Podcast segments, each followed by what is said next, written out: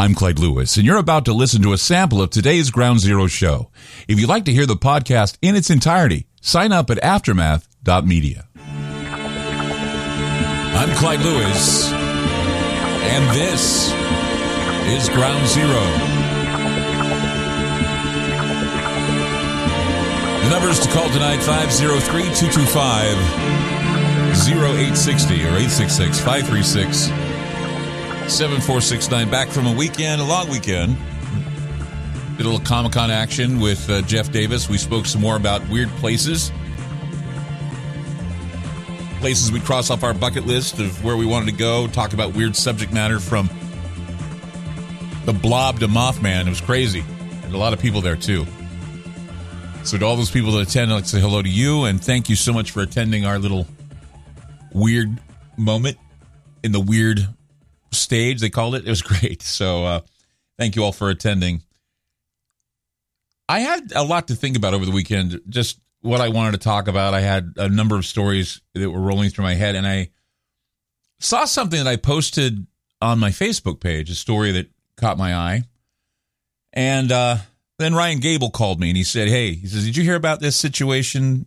And I said, Yeah, I heard about it, but I didn't re- read it. I just saw how raised my eyebrow a bit, but I really didn't get into reading it because I was very busy.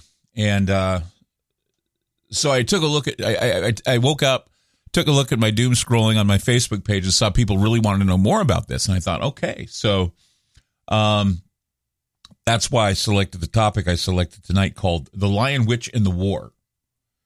And I know that there are still people out there who want to believe that there are good guys and bad guys in government the media wants you to believe that there's one side that's good and one side that's bad. We all know what side they think is good, right? And politics on mainstream news, that's their wheelhouse. If you want information, you have to dig for it, either on the internet or you have to go and deep, dig deep into your, you know, your cable channels to find whatever. But that's the thing is that they hope, the media hopes anyway, they want to report and hope to report that everything is wine and roses when the reality is that there are tyrants and enablers out there that are occupying these prestigious seats in our government.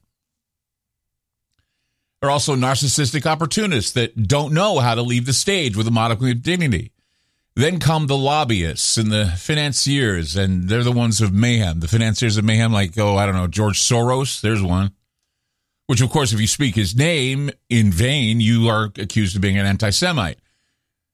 Then come the philanthropists, and, and those are the ones who really care about you. And apparently, they want you so badly to partake of what they're offering, whether it be poisons or GMOs.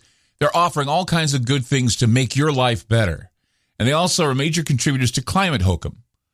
And they also have big checks that they cash making kickbacks from their efforts. And they tell you that they care about your health. They care about the planet. They care about, you know, little children in India or Indonesia. They care about the well being of the entire world. But all the while, these philanthropists are trying to liquidate a hefty portion of the populace. They are truly psychopaths with deep pockets. Bill Gates, he's a textbook example of this. And I've talked about him before. If you, you know, if you're exceptionally monumentally deluded, you might think that this nerdy Batman guy is a beacon of humanitarianism. But he's not. He's a Batman villain. And and that's only because, well, we can say it because he hasn't paid me a share of $319 million to keep my mouth shut. He paid the million, he plays, he pays the media a great deal of money, $319 million for the media to report that while he's bloviating that his philanthropic foundation has made 20 to 1 return on his $10 billion investment, he starts saying, well, it's all about the vaccine industrial complex. It's all about climate. It's all about, yeah, okay. So he earnestly has paid more money to keep the media from reporting his prominent spot in the list of friends of, well, Jeffrey, I didn't kill myself, Epstein. All of that great work by Gates has resulted in iatrogenic death due to vaccines and due to the side effects of those vaccines. African women well, they've suddenly discovered that they've been sterilized via infertility technology laced tetanus vaccines that he handed out Indian tribal children have died or have suffered long term injuries from Merck's controversial Gardasil HPV vaccine, all thanks to the philanthropy of the one Bill Gates, the Bill and Melinda Gates Foundation, and its NGO subsidiaries. Now, of course, you have the legacy lineages to the Rockefellers. You have the defrauding Rothschilds, the hypocritical Homestead Mill Union busting Carnegies, who teamed up with John D. Rockefeller to launch the petrochemical pharmaceutical medical complex, and the Hitler hailing or hiling Epstein and the cavorting British royal family and all these people that they all have histories of evil deeds. They're too immense to even talk about.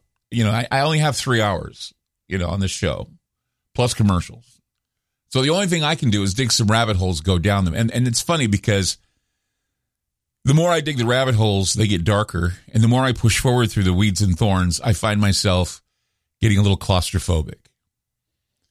And what it does is it, it, it conjures thoughts of a system that is ran by the minions of the beast, doing the devil deeds in plain sight while ignorant people are entranced with a sweet smell of death and corruption, merely participating in vampiric rituals.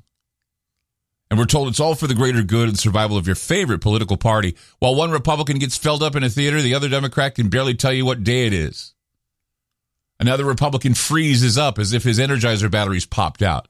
See, we're in a different kind of terrible carnival where the clowns take off their masks to reveal that they've been demons all along.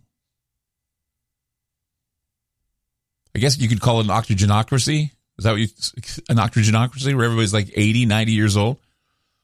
And then, of course, all the while, we're dealing with this senseless war that itself is becoming a grindhouse because the warlords, the warlords that are out there are getting richer and fatter, and they get up every day to make the sausage.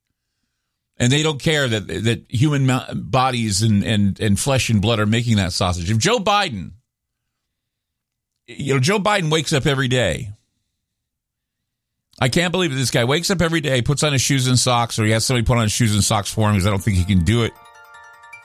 Goes downstairs, opens up a box of Rice Krispies, puts milk on them, snap, crackle, pop, and he's reading about how many people he killed in Europe, or he's responsible for in Europe. It takes a special kind of psychopath to be that way, I think. 503 225 0860 or 866 536 7469. You're listening to Ground Zero. I'm Clyde Lewis, and we'll be back.